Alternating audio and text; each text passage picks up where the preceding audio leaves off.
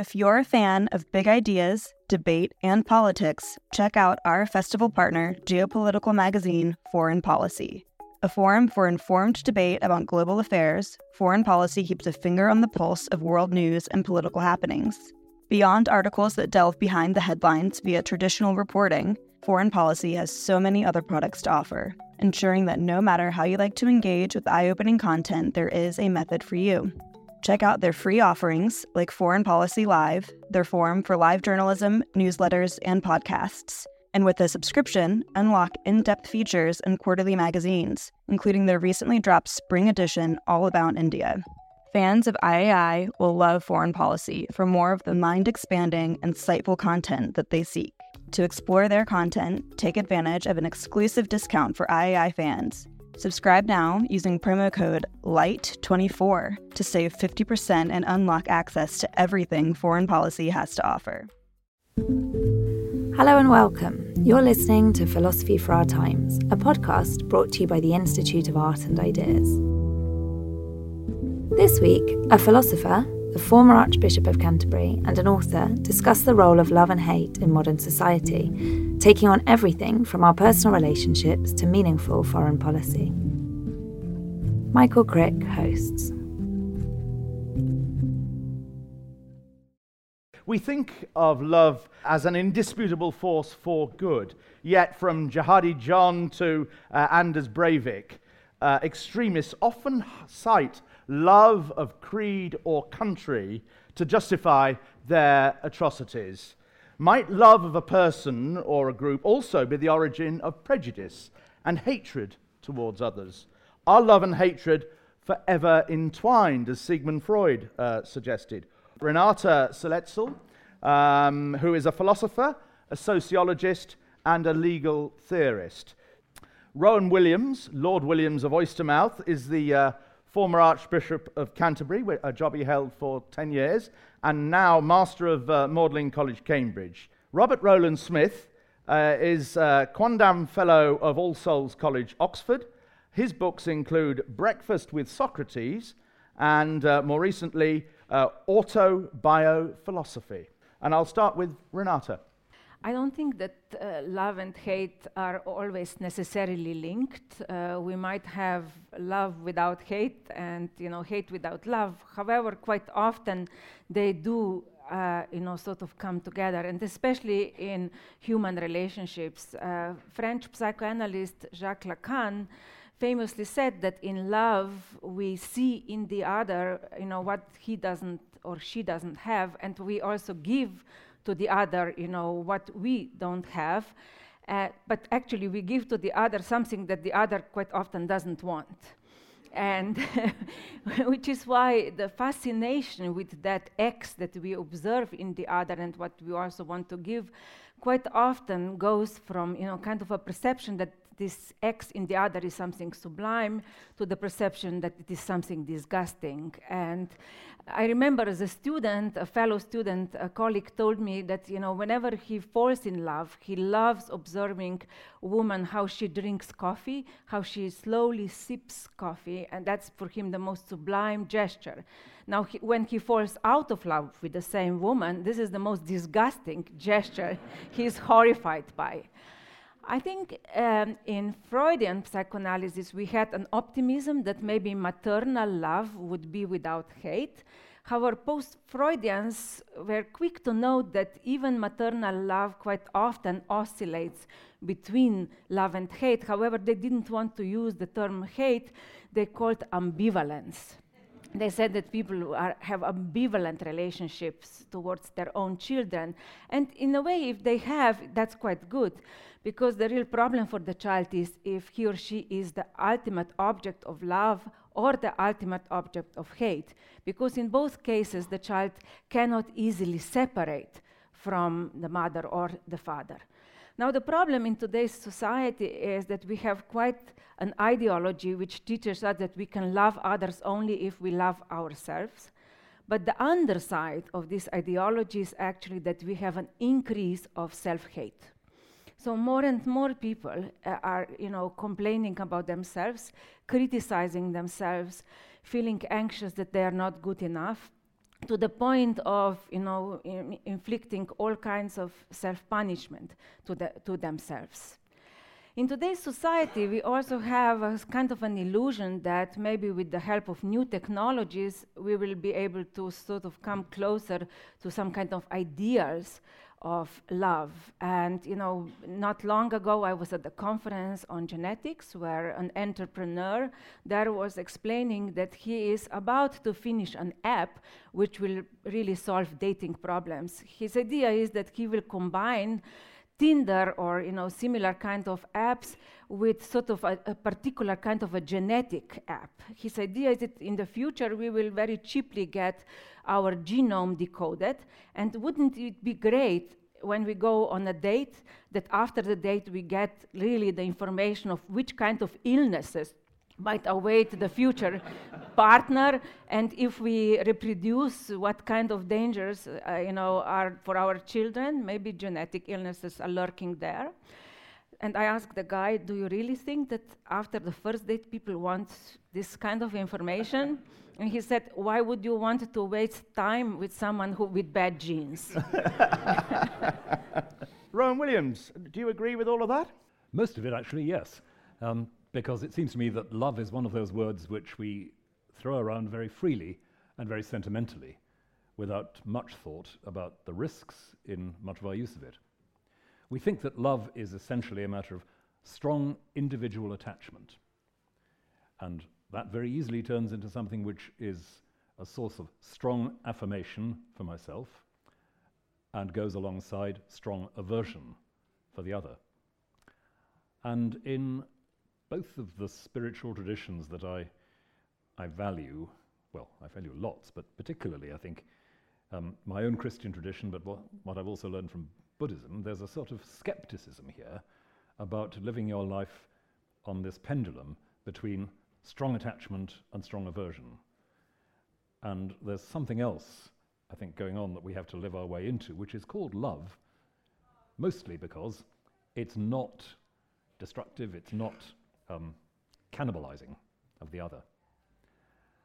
And I found a, a, useful text for that when recently on um, an aeroplane I was watching Greta Gerwig's film Lady Bird, which some of you I think will have seen. And the elderly nun at one point in that film points out to um, young Lady Bird, Christine, that the way she writes about Sacramento, this town which she says she hates, suggests that she loves it because she's paying attention. She's paying intense attention to the particularity of it. And says, well, maybe that's, you know, that's love. Now, to take another French writer, I mean, Lacan's remarks are very pertinent, but going back a bit further, Simone Weil, one of the great mid century French philosophers, speaks very eloquently in terms of how attention is what we constantly have to learn, because attention is what takes us away from the focus on the strength of our feeling and into the sheer density, the sheer there-ness of the other. It's self forgetful, not self obliterating, but if I'm utterly preoccupied with attending, and that's what happens when a musician performs, it what, happen, what happens in personal love, it what, happen, happen, what happens in a number of other contexts, my ego and its agenda is, for that moment, parked.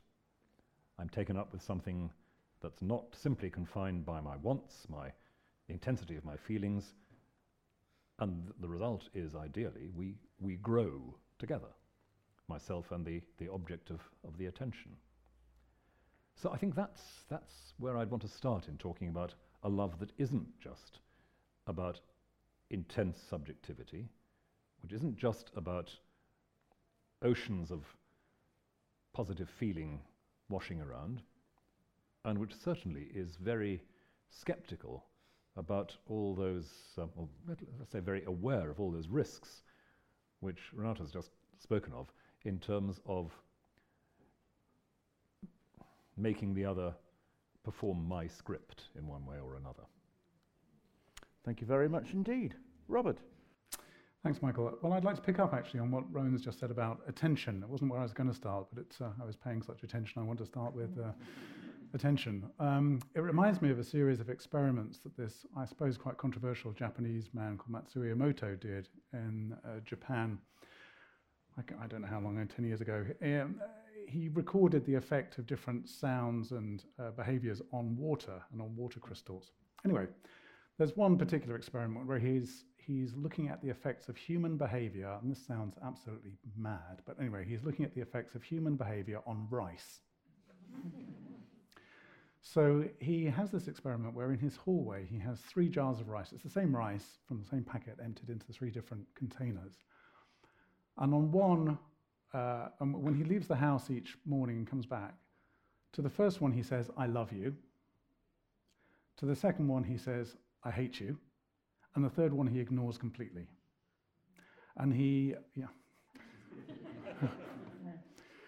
and uh, over time he maps the uh, effect of this, and uh, the first jar to begin to decay, the rice that begins to deteriorate, is the one that's paid no attention at all which suggests to me actually that, that perhaps, you know, we think of love and hate as being opposites. Perhaps actually the true opposite of love is indifference.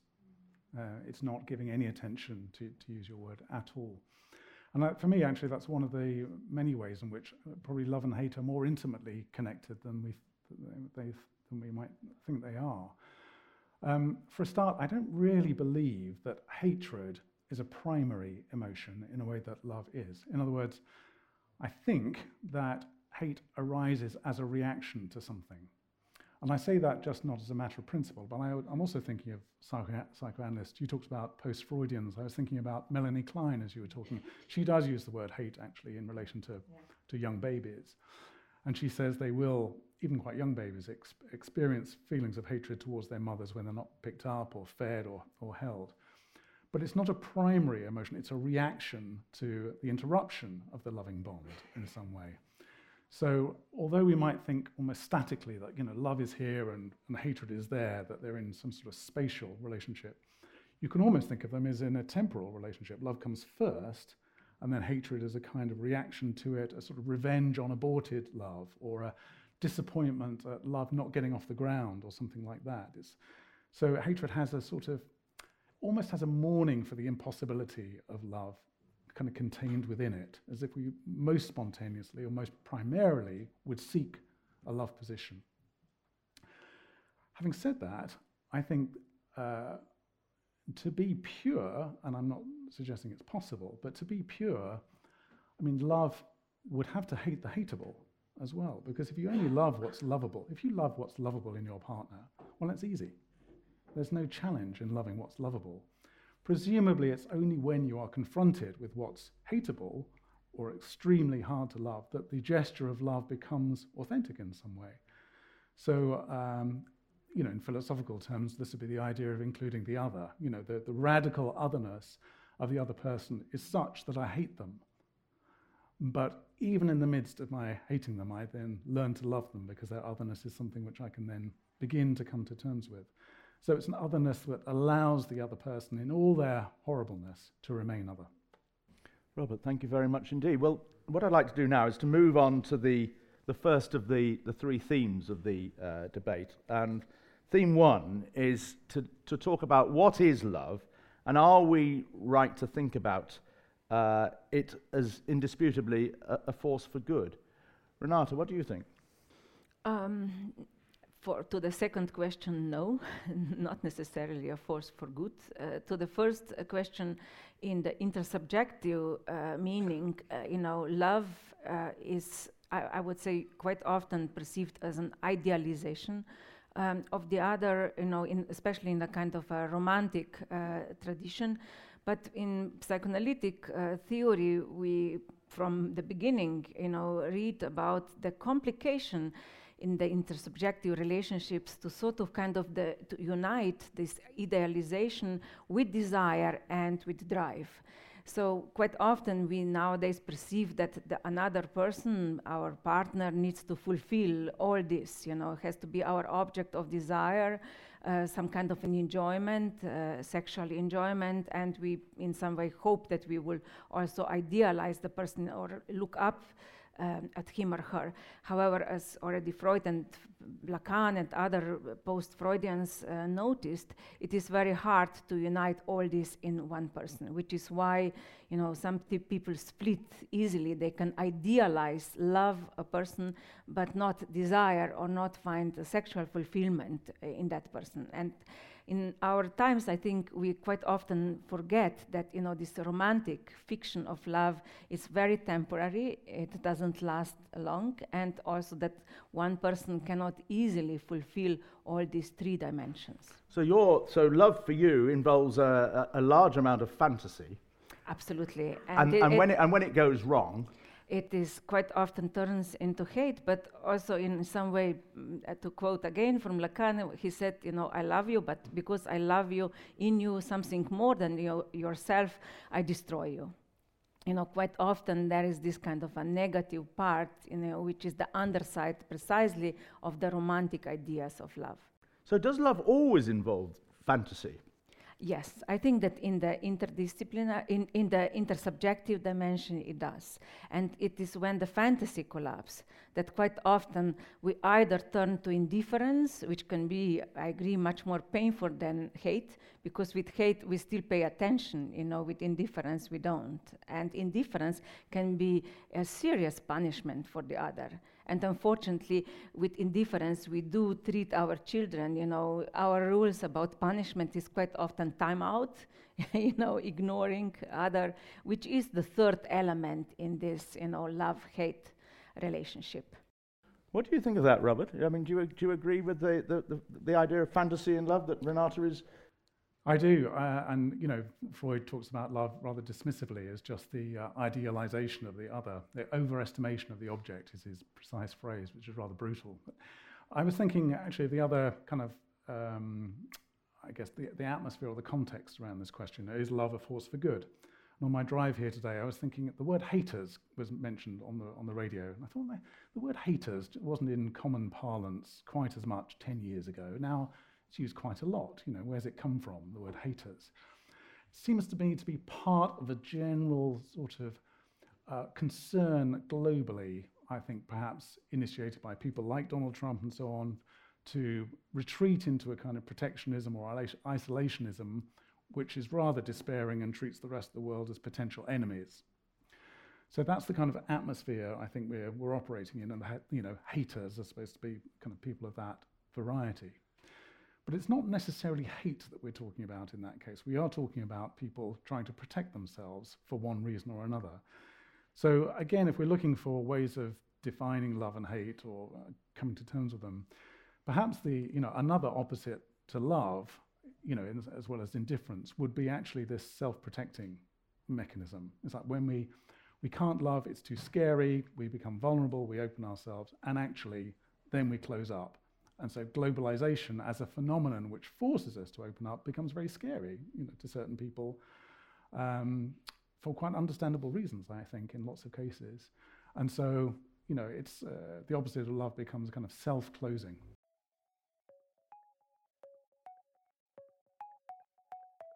Do you want to hear more from the world's leading thinkers? If the answer to that question is yes, subscribe to IAI.tv for unlimited access to thousands of debates, talks, articles, academy courses, and live events. Are you bored of the surface level news, politics, sports, and entertainment coverage on your newsfeed? Go deeper. Get the philosophy behind the news and get the latest big ideas from the world's leading thinkers on subjects at the core of the human condition, life, the universe, and everything in between. It's free for the first month, and there's no commitment to pay, so subscribe now to understand the world beyond the surface level. I mean, Donald Trump would no doubt argue, and uh, uh, fervent supporters of Brexit would no doubt argue that their their hatred of uh, that, any hatred in their in their platform was based on a love of America, a love of American values, uh, a love of British values, and so on. Yeah, yeah, and that's a sort of an old argument that you can only sort of define yourself against the other, you know, uh, in some sort of dialectic. I don't think it has to be has to be true. You know, you can be patriotic without despising French people. But precisely in, in patriotism, you often see, you know, how you know, leaders who love their country so much, you know, that they, they usually they destroy it at the end, you know. One of the biggest uh, lover of the countries, you know, in the former communist times was Ceausescu. His idea was constantly he loves, you know, the country so much, but you know, he really left complete destruction.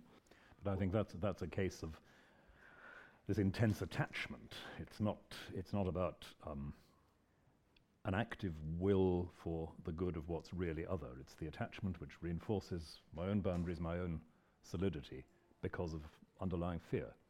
And love is, is sort of tangled in with that all the time. But it's interesting, we, we've now identified, I think, three opposites for love hate, indifference, and fear. And to see how they connect up, I think, is, is very interesting, because that's, that's where I guess we're challenged to see how, even within love, those things enter in. How love produces the, the violent disappointment and abreaction, how indifference becomes a powerful punishment because it's, the withdrawal of something already experienced, how fear undermines. And that's where I, like a theologian, I suppose, want to go to the sort of meta level and say, well, beyond all that, is there some attitude, some stance towards the other, which is not about rewards and punishments, which is not about conditionality, which is sheer attention to what's there. And that, it seems to me, is something we learn quite a bit about from the way the, the artist works very often. I think it was um, John Bayley, wasn't it, Iris Murdoch's husband, who wrote a book about the novel called Characters of Love, in which he he looked at the way in which novelists do or don't actually love the particularity of the characters they create, how much space they give them in, in their imagination. And uh, another quote from um, Rilke, talking about Cézanne, he doesn't paint I like it, he paints there it is. That seems to me a, an instance of, of love in the, what I'm calling the meta sense, how, how, we, how we derive some, oh, some standard, some horizon against which to measure the, the failures, the distortions of the love we experience, something that gives us the space to look even at our own failures in love truthfully and without. I'm, I'm, I'm interested in, in what Renata has to say about uh, the, the way in which we build up a, a, a fantasy picture of uh, the people we love um, on a one-to-one basis. And it seems to me that in politics the same things happen. Same thing happens. We, the leaders emerge from time to time that we all, that suddenly uh, achieve an extraordinary adulation. I mean, you know, Obama and, and Tony Blair would, would, would be, or Bill Clinton, I would even, uh, would be good examples of that. And then when it goes wrong, people feel betrayed uh, in the same way that they do on the individual level uh, in, in, uh, in one-to-one relationships. Yes, exactly. And here we, we cannot say that people, you know, necessarily love uh, their leaders, but they identify with them. And maybe they identify with them as an authority precisely because they are full of anxiety themselves. And, you know, especially leaders who appear to uh, lack anxiety, who appear to know can be this kind of points of identification more and more, which is why, unfortunately, the space is wide open for authoritarian leaders, you know.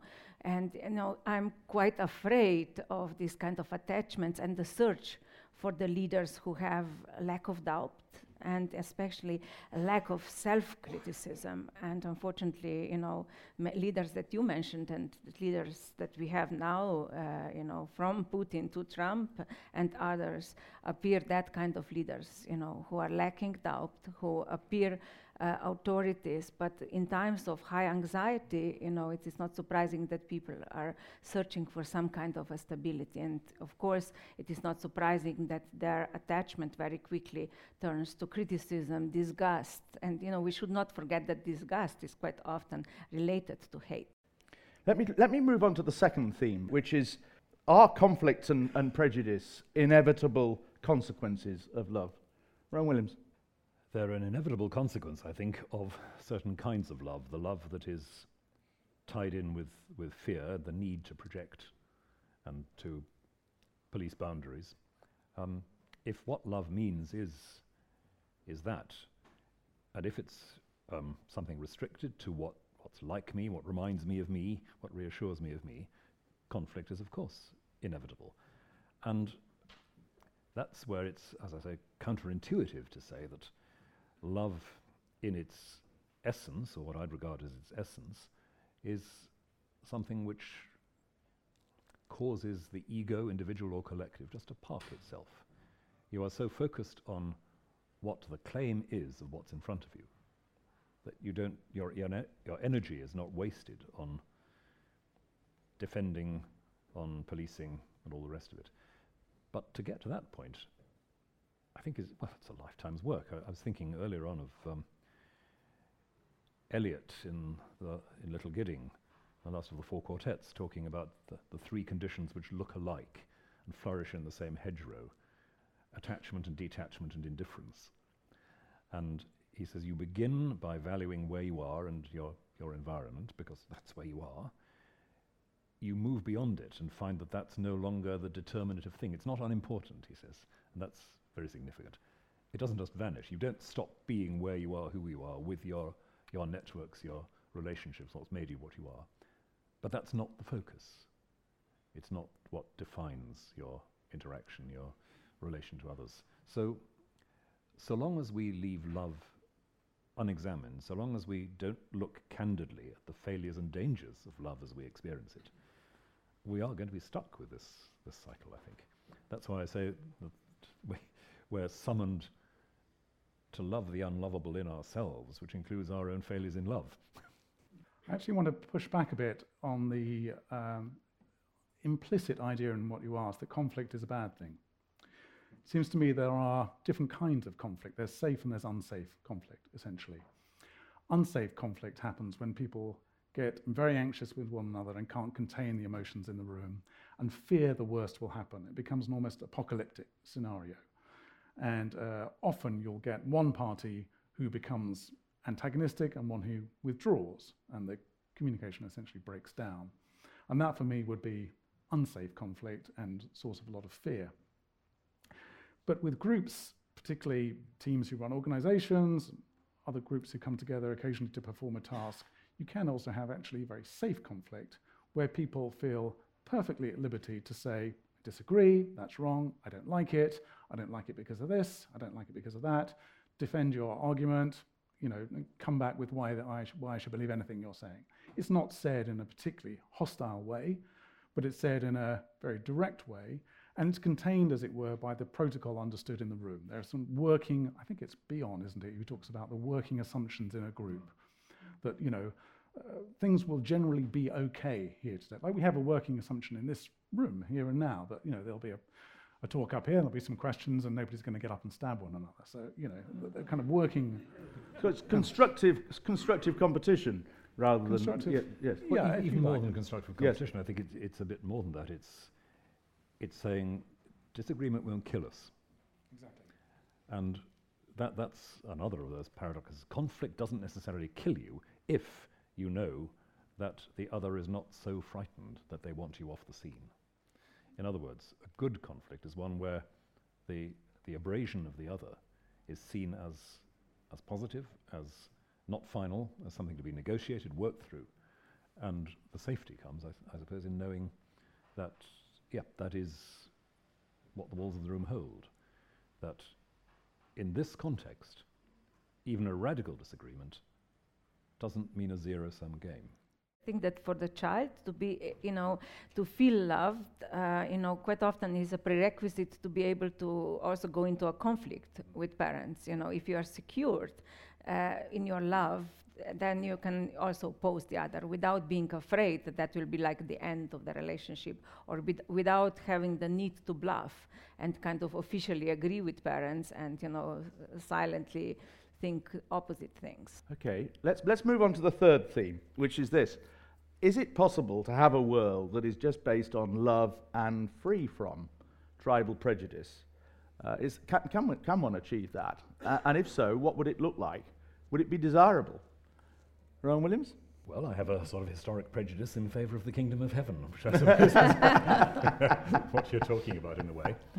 Um, which means it's a question always on the edge of our moral vision, we're looking at a, a world of destructive conflict, of rivalry, of fear, and so forth, we constantly say it does not have to be like this. It is not written in the laws of nature that we are tied into these cycles of retaliation and terror.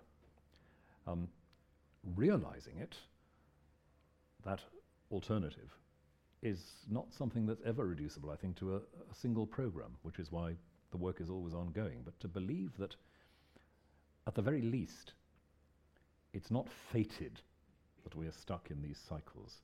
I think that's, that's crucially important. As part of my religious belief, it's part of my political belief too. That whatever it looks like, we're not stuck. And that means that here and here and here, you can perhaps see what it might be like for something to break through and reinforce that sense of what's possible. I, we're not very good, I think, these days at telling good political stories and sto- good, solid stories, realistic stories about where reconciliation or justice or the, the withering away of fear and prejudice, where those have happened. We need to, to recycle such stories. We need sometimes to look at incidents. I was thinking of you know, American presidents and political leaders. Jimmy Carter lost an election and lost credibility because he admitted he got something wrong. What needs to happen in the psyches of people to allow them to look at a leader and say she or he has, has admitted error? Thank God, you know, they're a member of the human race. Um, and that's something which allows us to trust and to grow with them rather than the opposite.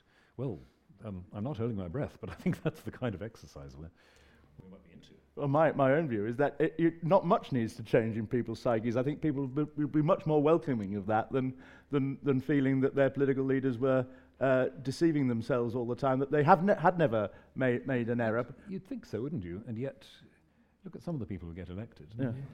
but, but, but wouldn't, wouldn't a world, though, that was purely based on love and there was no prejudice and there was no hatred be a pretty dull world, and actually a world where civilization uh, perhaps didn't advance as quickly as, as, the, as, as the world we live in. But I think I take that back to the question of, of conflict, you know, creative and constructive conflict, where you can trust a partner not to be out for your destruction, where you can have that abrasion, that grit in the, in the oyster that produces effects.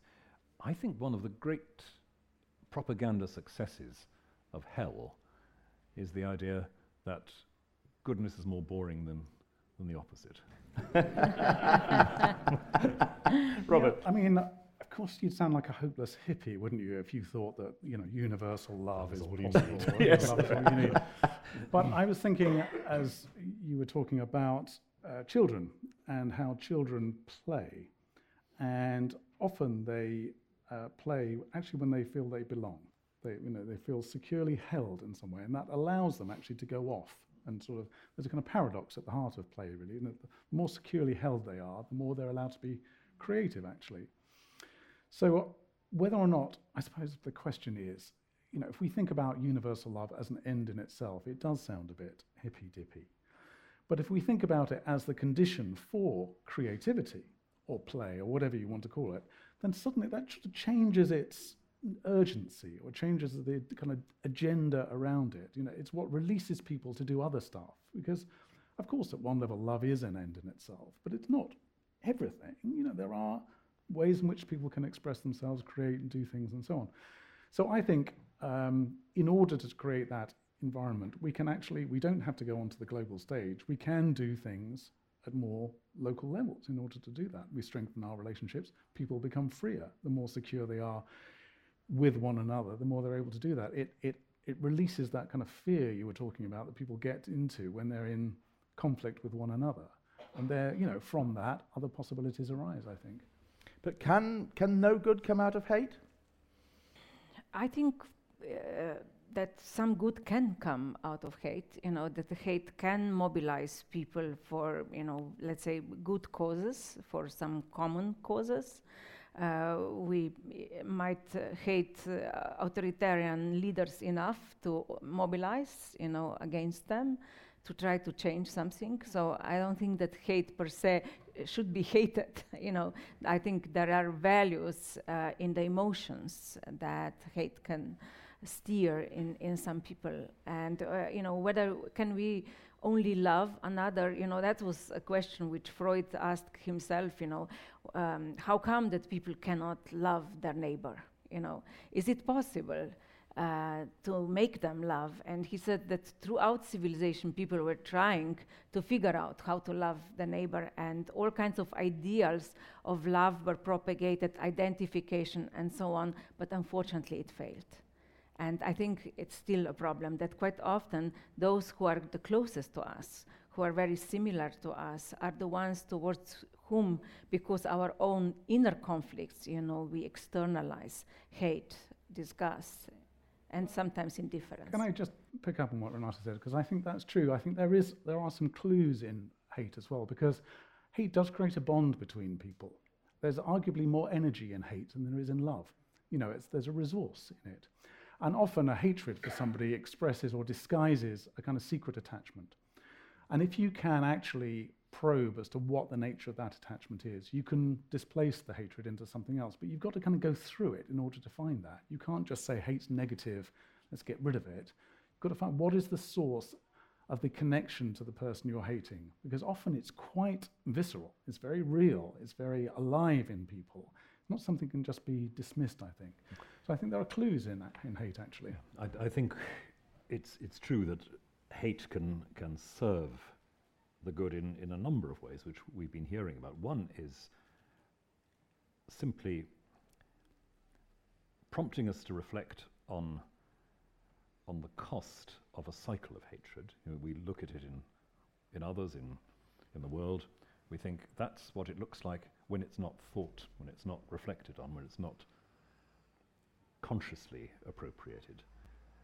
And when we look at how hate works in our own lives, our own experience, then I think we, we learn, we see, so that's where that comes from. So that's how we understand some of the, you know, the violence that's around us. We, we have something to move on from. But in itself, I would say, hate is corrosive. Someone who is frozen in that is somebody who is, if you like, hug hugging acid to their own soul and that's it's not not any kind of Pollyanna-ish optimism that would make me say uh, we we can't live that. Hate kills. Do you yeah. agree, Renata? Yes, and uh, quite often it kills the one who hates, you know, which is why this yes, self-hate exactly. is so much on the rise. Thank you very much indeed. Thank you, uh, Renata. Thank you, Rowan, and thank you, uh, Robert. I think uh, the conclusion is it's a lot more complicated than we may have thought. We hope you enjoyed this podcast, which was brought to you by the Institute of Art and Ideas. Thank you. What do you think? Tweet us at IAI underscore TV with the hashtag philosophy for our times.